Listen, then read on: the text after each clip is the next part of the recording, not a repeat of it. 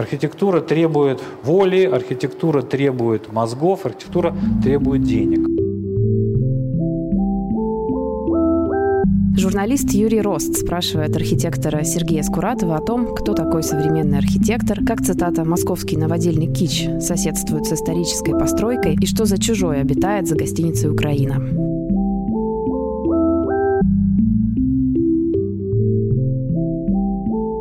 Что такое современный архитектор? в городе. Что это такое? Это хозяйственный деятель, художник, скульптор. Что это такое? Я думаю, что в первую очередь это человек, который умеет чувствовать и переживать все то, что происходит в городе. И умеет это, наверное, или должен уметь, наверное, это острее, глубже, серьезнее, но не просто переживать, но и что-то с этим еще и делать. В силу просто, когда, допустим, в самолете кричат, в самолете доктор есть, кому-то плохо, вот он должен скакивать и говорить, я доктор, и ну, бежать на помощь. Я думаю, что современный архитектор, в отличие от архитектора исторического, должен быть человеком чрезвычайно активным. И должен отличаться как мудрый человек отличается от умного человека, то есть не ждать той ситуации, в которой ему придется профессионализм применить, а пытаться сделать что-то, чтобы не возникло таких ситуаций, когда, может быть, даже профессионализм отдельно взятого архитектора или отдельно взятых архитекторов не может спасти ситуацию.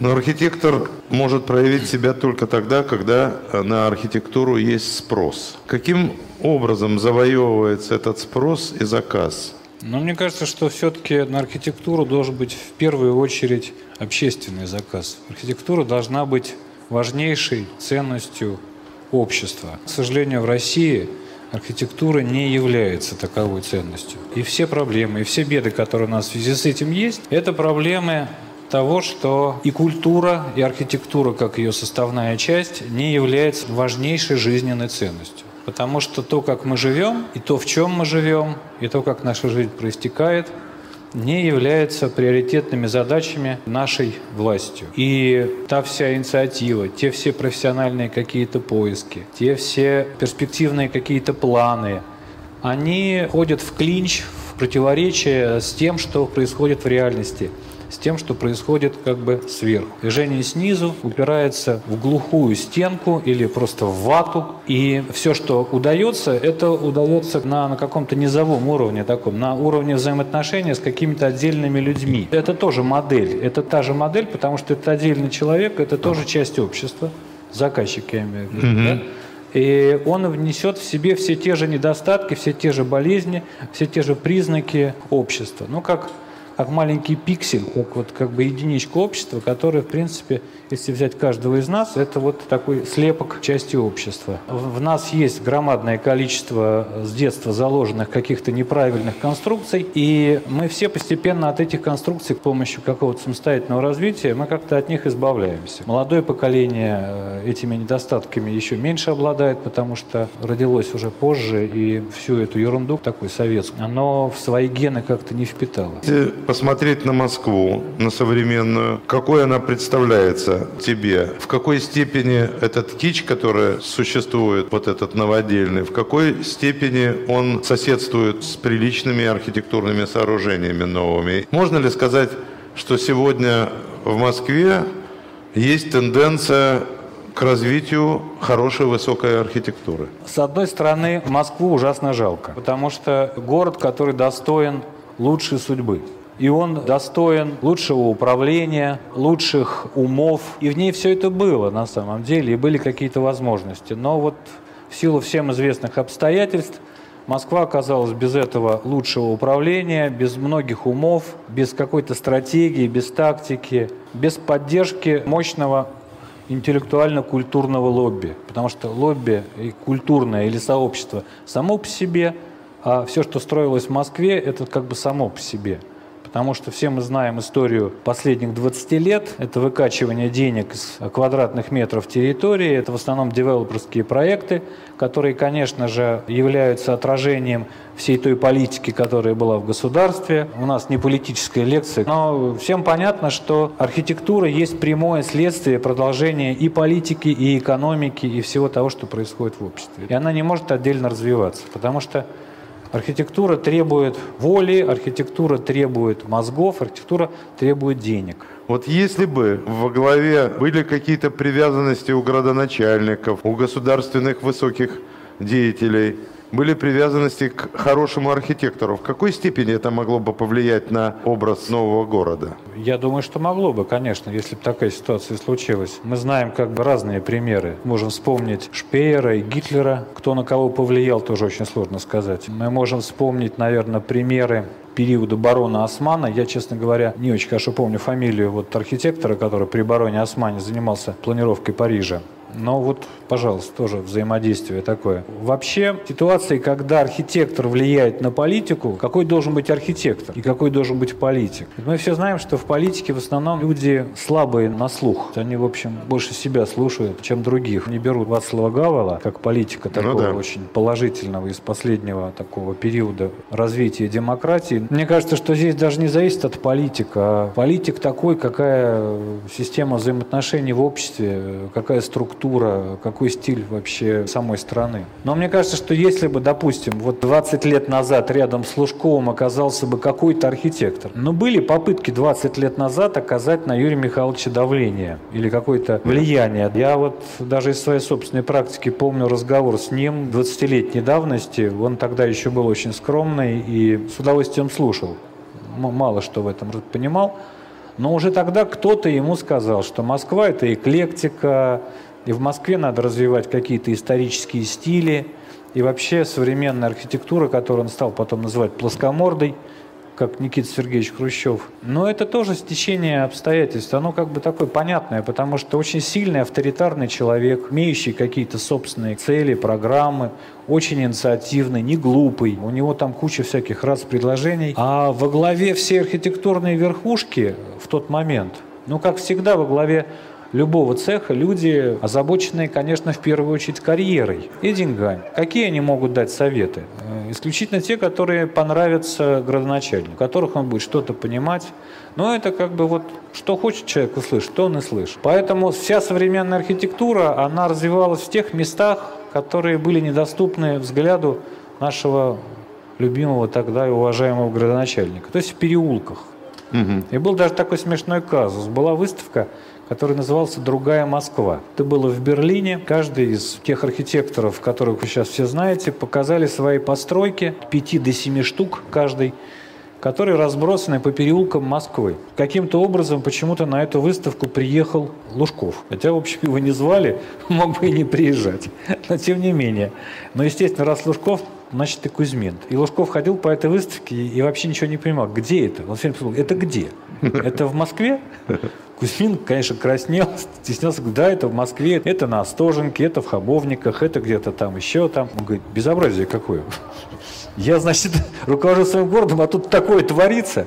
Ну, ему говорит, ну, Юрий Михайлович, ну вы же там не ездите, это вам как бы не очень интересно. Что значит неинтересно? Вы тут такого понастроили, такого позора. Как бы. Ну, вот, в общем, смешная такая ситуация. Но, тем не менее, надо отдать должное Кузьмину. Он умудрялся согласовывать такие вещи без всяких архитектурных советов, без градостроительных советов, на которых Лужков вел какие-то серьезные обсуждения. Вот небольшую архитектуру можно было строить такую, такую, какую, в общем, хотели архитекторы, хотели заказчики.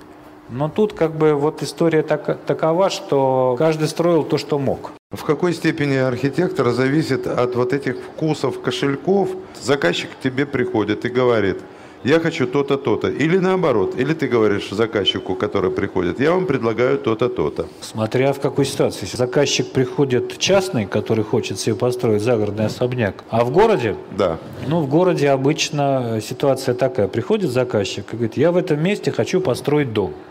Угу. У меня территория 3 или 4 гектара там, да, неважно. Я в этом месте хочу построить дом, который был бы очень красивый, очень комфортный, хорошо продаваемый, и чтобы он мне сделал славу. Это значит неплохой заказчик. Это хороший заказчик. Да. И он обычно добавляет, я вот знаю, что вы это можете, и что для этого нужно сделать.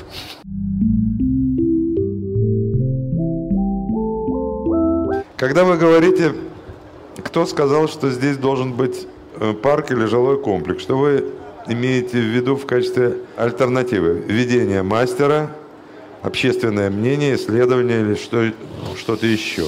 В первую очередь, конечно, архитектор должен опираться на исследование. Он вообще сам должен быть э, исследователем, аналитиком угу. и человеком, который должен серьезно изучить проблему. Конечно же, когда мы начинаем что-то делать, мы опираемся и на исторические исследования, и на археологические исследования, и на транспортные исследования, и транспорт размышления. И еще, естественно, конечно, мы опираемся на общественное мнение, потому что архитектору, который работает в городе, очень важно понимать, что нормальные, обычные, простые, хорошие люди mm-hmm. ждут от этого места. Потому что у каждого места на самом деле есть какая-то судьба есть какое-то предназначение. Архитектор должен это предназначение почувствовать, понять, уловить и реализовать в своем проекте. Вот то единственное предназначение. Если общество ему это помогает, то получается шедевр. Если нет, получается конфуз. Потому что воля архитектора или воля мастера должна, конечно, накладываться на то, чтобы найти самое лучшее решение – которое наилучшим образом могло бы потенциал этого места реализовать. А вот уникальность этого мастера заключается в том, что он предлагает уникальное какое-то художественное, функциональное, новаторское решение для этого места. Поэтому один архитектор предлагает одно решение, другой другое. Но чтобы сравнивать эти решения, эти решения, конечно, должны быть адекватны по глубине и по проникновению в эту среду. Почему я говорю, что иностранные архитекторы обладают очень слабым потенциалом проникновения в наши какие-то пространства? Ну, потому что они не живут здесь, они не ходят здесь. Их эти проблемы не очень волнуют. Даже если они глубокие и серьезные люди. Для того, чтобы почувствовать это место, для того, чтобы найти тот самый основной рецепт, по которому это место надо лечить, надо посвятить этому месту часть своей жизни, потратить на это большую часть своих нервных клеток, отдать этому частичку своей любви. Тогда из этого что-нибудь получится. Если мы вспомним историю архитектуры, все российские, русские шедевры, сделанные иностранцами, рождались именно по этому принципу. Поэтому то, что делают даже самые талантливые иностранцы, все равно похожи на какие-то плакаты, на какие-то открытки, угу. на какие-то поверхностные слепки самых поверхностных идей рассуждений, таких, да, идей. Да. Они, как правило, конечно же, по отношению к общему уровню российской архитектуры вызывают такой легкий ажиотаж, возбуждение. Ну, потому что они необычайно креативные в плане какой-то экстравагантности, в плане новаторства каких-то форм, конструкций, какой-то своей там вот этой вот несуществующей в России такой дигитальности, потому что они привлекают, конечно, самые современные технологии, самые современные представления о пространствах, которые там уже опробированы, которые там подкреплены мощнейшей строительной и вообще всей как бы структурой того общества. Вырванная из контекста западного общества вещь, перенесенная сюда, не может быть реализована в том виде и жить в том виде, в каком она могла бы существовать там. Это главнейшее заблуждение всех российских представителей власти, девелоперов и чиновников. Потому что для того, чтобы здесь построить здание, эксплуатировать его так, как оно жило бы и существовало бы там. А, там здесь невозможно. Для этого надо изменить все общество, все. И людей, и окружение, и строительную базу, и приоритеты, и все что угодно. Потому что если дядя Вася придет с отверткой чинить умный дом, на который вы потратите миллиард долларов, завтра этот умный дом перестанет быть умным. Ну да, понятно. Ну вот эти два опыта, скажем, кукуруза и апельсин. Ну это был такой очень короткий короткий опыт такой очень. Ну да, одна фотография и два дня а... обсуждения. Значит, существует некая все-таки национальный подход к современной архитектуре? Или это не национальный подход, а это понимание, знание и вживание в место? По поводу национального подхода. Вся архитектура, которая делается на этой ну, территории, в смысле, да. она в каком-то смысле национальна, она в каком-то смысле является визитной карточкой того государства. Если открываешь любую книжку, посвященную архитектуре Нидерландов, то ты когда начинаешь читать список авторов, то половина из них немцы, половина японцы, половина французы и так далее, англичане, кто угодно. Вся архитектура, которая делается в России, она вся русская, российская. Вся архитектура, которая сейчас строится в Китае, она китайская, несмотря на то, что там работают и Рэм Кулхас, Но и вот эта вот герцог архитектура Демирон. тоже была русская, но там вот прямо у нас купол этот из немцев, те из итальянцев. Все равно это была русская архитектура. Это была да? русская архитектура, Да. конечно. Ну, потому что, во-первых, люди были другие, во-вторых, отношения были другие, и в-третьих, законы были другие. Да и статус России был как бы так немножко другой.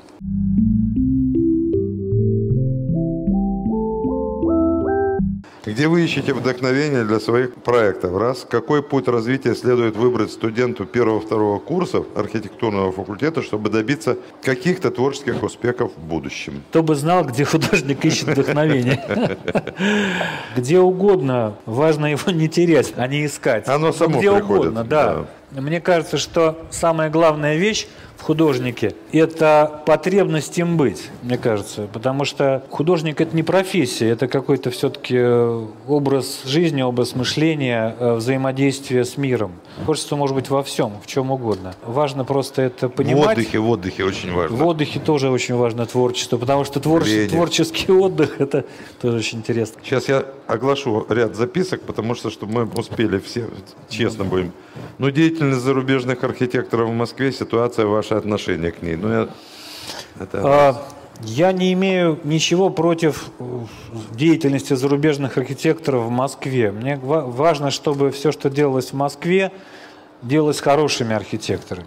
Поэтому, мне кажется, архитекторы делятся на плохих и на хороших. Зарубежные или они наши национальные архитекторы, это уже вопрос, который надо задать тем людям, которые все свои заказы отдают зарубежным архитекторам и в упор не видят российских архитекторов. А я считаю, что Москва, Россия, Санкт-Петербург и очень многие другие города, Нижний Новгород, Самара, за последние 20 лет сделали фантастический рывок, который Европе даже не снился. За 20 лет в России появилась мощнейшая архитектурная школа, появился ряд профессионалов, достаточно большой. Несмотря на то, что у нас, в общем, мало было возможностей для развития такого высочайшего профессионализма, потому что рынок потреблял любой уровень профессионализма, в том числе его полное отсутствие. То, что нас сейчас знают в Европе, в Америке, в Азии и во многих странах, это очень серьезное завоевание российской архитектурной школы. И мне очень обидно, что новое поколение девелоперов, новое поколение российской власти в упор не замечает российских архитекторов. Я считаю, что большая вина в этом принадлежит прессе, масс-медиа, которая все это время не прилагала должных усилий для того, чтобы заниматься поляризацией вообще архитектурной профессии в обществе и ознакомление общества с ее героями. Как вы относитесь к тому, что уже существует скуратовский стиль, который много копирует, и как много потребовалось времени его сформировать? Ну, наверное, вся жизнь ушла на это. И я думаю, что каждый новый дом, который я делаю, каждое новое пространство, которым я занимаюсь, я стараюсь сделать не похожим на то, что делалось в предыдущем проекте. Это абсолютно осознанно. Я с этим борюсь, чтобы не повторялись приемы, не повторялись какие-то отдельные элементы, не повторялись какие-то найденные типологические вещи или какие-то отдельные мощные композиционные приемы.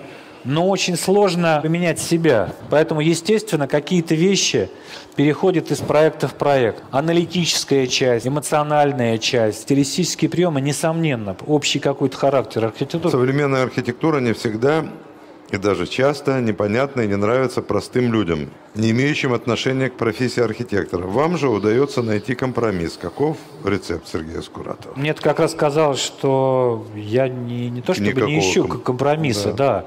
Компромисс должен Я быть не, читаю. не, не- да, не, не, не в форме современной архитектуры, не в ее языке. Мне кажется, что это вот как, допустим, ситуация с доктором. Ты пришел к доктору, и он предлагает тебе метод лечения. Ты с этим методом не знаком, да? но ты должен согласиться. И он тебя уверяет, что этот метод приведет к выздоровлению. Да, если ты соглашаешься, и принимаешь участие, доверяешь доктору, то, в общем, выздоравливаешь, наверное, да? Ну, иногда не, не выздоравливаешь. Но... Ну, правда, иногда спрашиваешь, кто лечился у этого доктора. Да. Спрашиваешь, да. Но мне кажется, что все-таки основная характеристика современной архитектуры – это все-таки адекватность. Угу. Сложное понятие, оно как бы с интуицией связано, с, э, с этикой, с очень большим количеством понятий. Мне кажется, что архитектор должен быть в первую очередь очень хорошим человеком. Потому что и каков он человек, мне кажется, таков да. он и профессионал.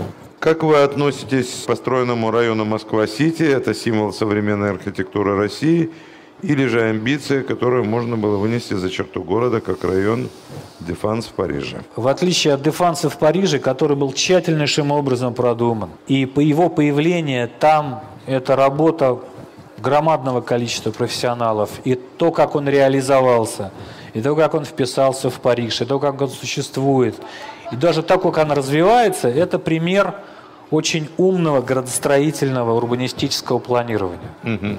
Что нельзя сказать про Сити? Хотя изначально Сити задумывалась примерно на тех же принципах. Сити хотели сделать таким деловым районом, для того, чтобы весь центр Москвы не застраивать офисными зданиями. Там не предполагалось жилье раньше? Нет. А то, что получилось, это следствие вот такого ручного управления, это следствие вот абсолютно такой вот капиталистической беспросветной экономики, которая сейчас у нас есть. Ну, как бы результат, это такой результат отрицательный, да, вот угу. с точки зрения урбанистики. С другой стороны, как человек, который любит что-то современное, любит какой-то драйв, вечером, когда я еду по Третьему кольцу, этот светящийся город меня возбуждает. Но жить и работать в нем, честно говоря, я бы не хотел. Поэтому вот какое-то двоякое такое чувство. То есть я понимаю, что с одной стороны это какой-то драйв, это какой-то страшный узел, но въехать и выехать из него в час пик, конечно, совершенно невозможно. В такой массе стеклянных зданий архитектура каждого отдельного здания уже, в общем, не имеет значения. В массе имеет значение только ее количество. Самое ужасное, то, что сейчас возникло, это башня Меркурий, оранжевая, которая возникает перспективе Арбата, когда ты выезжаешь со стороны Кремля, проезжаешь воздвиженку и попадаешь в начало Арбата. И ты видишь гостиницу «Украина», за которой стоит вот такой вот чужой золотой оранжевый дом в форме перевернутого автомата Калашникова. Но куда смотрели те чиновники, когда они согласовывали вот эту башню? Они что, не могли посмотреть? Где она будет? Да, у нас такой замечательный центр ландшафтно-визуального анализа, который там из какой-нибудь подворотни видит церковь, и на фоне этой церкви видит какой-то дом, и точку из этой подворотни никогда в жизни никто не увидит, но дом почему-то обрезается под начало э, барабана этой церкви. Там они это все умеют замечательно делать. И в этом аппарате работают там масса моих каких-то очень хороших знакомых и друзей даже, да? Они это улавливают. Тогда, когда у них есть профессиональная свобода и возможность повлиять. Но здесь, видимо, просто их отстранили от этой работы, и появилась такая кошмарная вещь. Это, конечно, просто чудовище. Сейчас вам полегче вопрос, Давай. чтобы вы не нервничали. Я не нервничаю. Как вы представляете себе профессиональный путь женщины-архитектора? 83% учащихся в Мархи – девушки. Можно стать женой очень талантливого архитектора. И это лучший путь. И это самый замечательный путь, по-моему, да. потому что можно, во-первых, ему помогать, во-вторых, нарожать от него массу красивых детей, и в-третьих, на самом деле любому талантливому архитектору нужна в качестве спутницы жизни очень умная и очень талантливая Сережа, жена. ну их 83%, а остальных всего 17%. Могу предложить опыт жизни Захи Хадид. Поставить крест на всем, на всей личной жизни и быть таким вот ну, никогда не разговаривал с Захой. Как она чувствует вечером, когда все расходятся – и она остается одна, не знаю. Нет, так. а иногда на самом деле для женщины еще хороший путь – это стать одним из компаньонов в архитектурной фирме, в которой мотором, генератором будет мужчина, а она будет отвечать за, за красоту, за чувственность, за адекватность, за общем, лирику.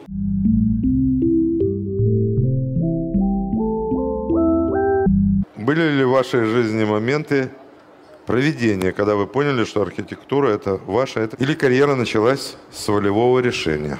Ну, вообще-то я в художественную школу пошел в самом начале, когда еще был маленьким мальчиком, и путь был предрешен. В восьмом классе мой преподаватель графики в художественной школе сказал, что я должен быть архитектором. Я как-то даже, в общем, и не возражал. Хотя, в общем, я в восьмом классе как-то не очень понимал, чем занимаются архитекторы. Но я записался на подготовительные курсы в Мархи, два года там отучился и поступил в институт. Я думаю, не было ни одного дня, когда я сомневался вообще в правильности выбранного. Как архитектору, проектируя новое здание, реагировать на соседние архитектурные чудища, уже испортившие городскую среду? В 1999 году мы попробовали такой эксперимент сделать. Есть такой замечательный заказчик э, Боря Кузинец, глава компании RGI, тогда значит, называлась Роза Групп. И был такой совершенно замечательный архитектор, мой друг, к сожалению, его уже нет в живых, Сережа Гришин, который позвал и меня, и Юру Григоряна на Стоженку. И мы тогда впервые попробовали строить как бы плечо к плечу. Угу. Строить несколько рядом домов, думая друг о друге, думая о городе, думая о зелени, о пространствах, об истории, о связях. С Юрой нам как-то удалось на небольшом отрезке города как-то интеллигентно сосуществовать, договариваться с заказчиком, договариваться с друг другом, договариваться немножко даже с городом, выстраивать какие-то планы. Мы максимально сделали, мне кажется, все то, что можно сделать для города. И пространство, и зелень, и открытость, и свободу. То же самое я сейчас пытаюсь сделать в садовых кварталах. Те шесть или семь архитекторов, которые работают со мной э, над этим проектом, мы пытаемся договариваться, но здесь немножко легче, потому что здесь есть все-таки дизайн-код, который я сделал, и они пытаются вписываться в этот дизайн-код, то есть в эти правила игры, которые я сформировал. И по этим правилам мы как бы работаем. А вот что делать тогда, когда напротив твоего дома, как в случае со Стоженкой, например, рядом с моим Куперхаусом, возникло 50-этажное здание новой Остоженки, да. которое совершенно наглое, которое не учитывает каких-то джентльменских принципов сосуществования, которое нарушило границы, которое вылезло там на мою территорию. Но в таких случаях просто вот, блин, разводишь руками и думаешь, ну как же можно? Что там за архитектор вообще? Только можно сожалеть. Ну вот как? Вот к сожалению, вот не получается. Не получается как бы вот управлять целым городом, не получается управлять хотя бы небольшой территорией. Поэтому, конечно же, конечно же, архитектор, который делает один дом, или там два дома, или три, обречен на, на соседство. Но мы все обречены в метро того, нас, нас толкают в метро. С архитектурой то же самое происходит. Нас обгоняют, подрезают, воруют у нас и дискредитируют наши здания и так далее. Ну, потому что все люди разные. Когда и где заканчивается архитектор и начинается строитель, кто в нашем городе живет, сколько Москве еще расти? Это, по-моему, вопрос связан с расширением вот этой вот Москвы, нового, новой территории. Когда кончается архитектор и начинается строитель, тогда, когда архитектор бросает свое детище, тогда начинается строитель. Потому что самая большая проблема – это не нарисовать дом, а его построить. Нарисовать дом у нас еще могут. Разработать рабочую документацию уже сложнее. Подобрать конструкторов, инженеров немножко еще сложнее. А вот уже построить дом, довести его до звона сложно не только потому, что не все девелоперы как бы понимают необходимость этого, но просто очень мало хороших строителей, очень мало хороших материалов, очень много всяких ограничений, связанных с э, невозможностью сделать те или иные архитектурные решения. У нас очень отсталые нормы, у нас страшно совершенно забюрократизированная система согласований по каким-то фасадным решениям, по кровельным решениям. У нас ужасно сложные, отсталые и безобразные нормы по инсоляции, которые вообще надо отменить давно уже. У нас очень тяжелые и очень ограничивающие деятельность архитектора пожарные нормы, ну и так далее, и так далее, и так далее. Вообще, я считаю, что российский архитектор – это такой просто вот борец, потому что такое количество препятствий, такого количества вреда и сопротивления, что...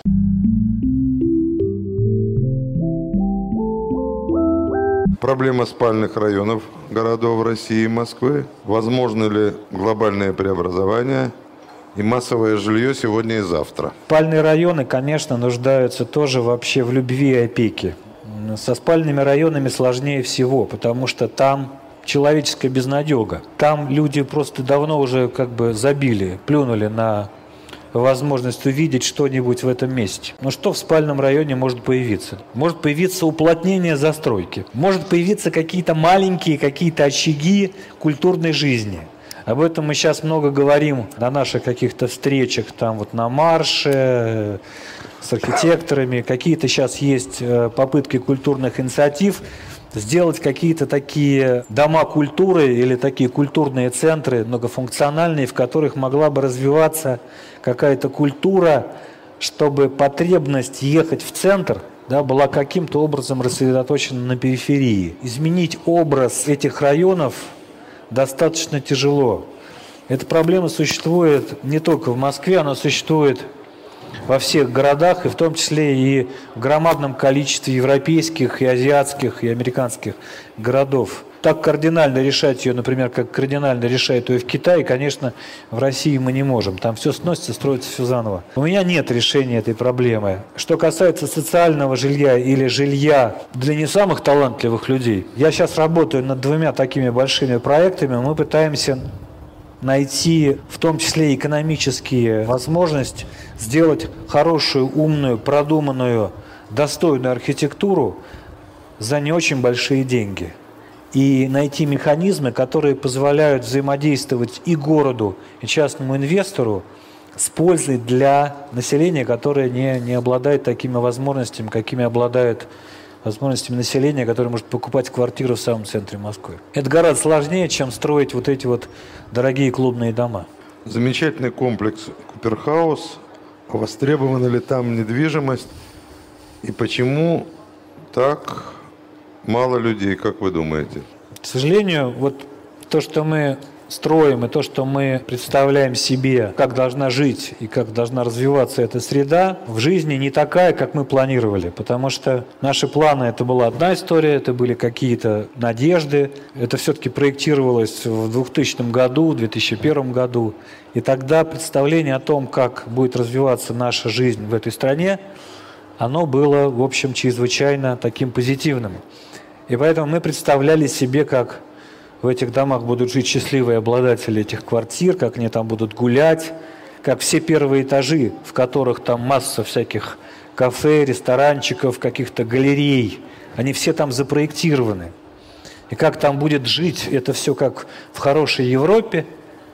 А в натуре мы имеем там пустые эти закрытые общественные да. пространства, мы имеем там массу этих топтунов, которые охраняют это, да. темные пустые улицы, там на весь переулок, на весь район одно кафе, академия, которое чрезвычайно востребовано на самом деле, потому что Туда приходит очень много людей, иногда вечером там просто нет места. Люди, которые покупают квартиры в этих домах, воспринимают это как хорошее вложение, потому что с точки зрения надежности и как бы прибыльности вложения, это самое надежное вложение, потому что недвижимость в этом месте только растет. Тоже страдают тоже от, на самом деле от этого. Мне бы хотелось, конечно, чтобы все это жило. Да.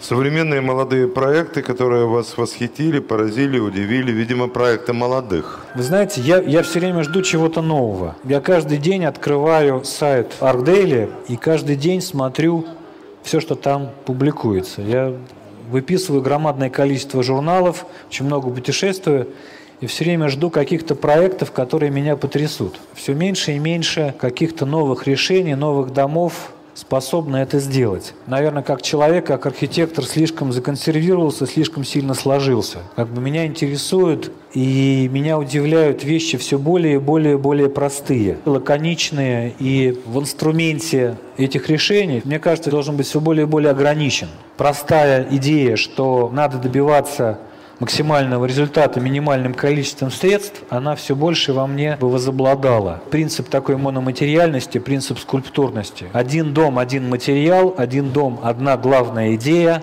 один дом, одна главная задача. Как вы оцениваете качество архитектурного образования в Москве? Какие, на ваш взгляд, наиболее сильные вузы мира? Качество архитектурного образования можно увидеть на улицах Москвы.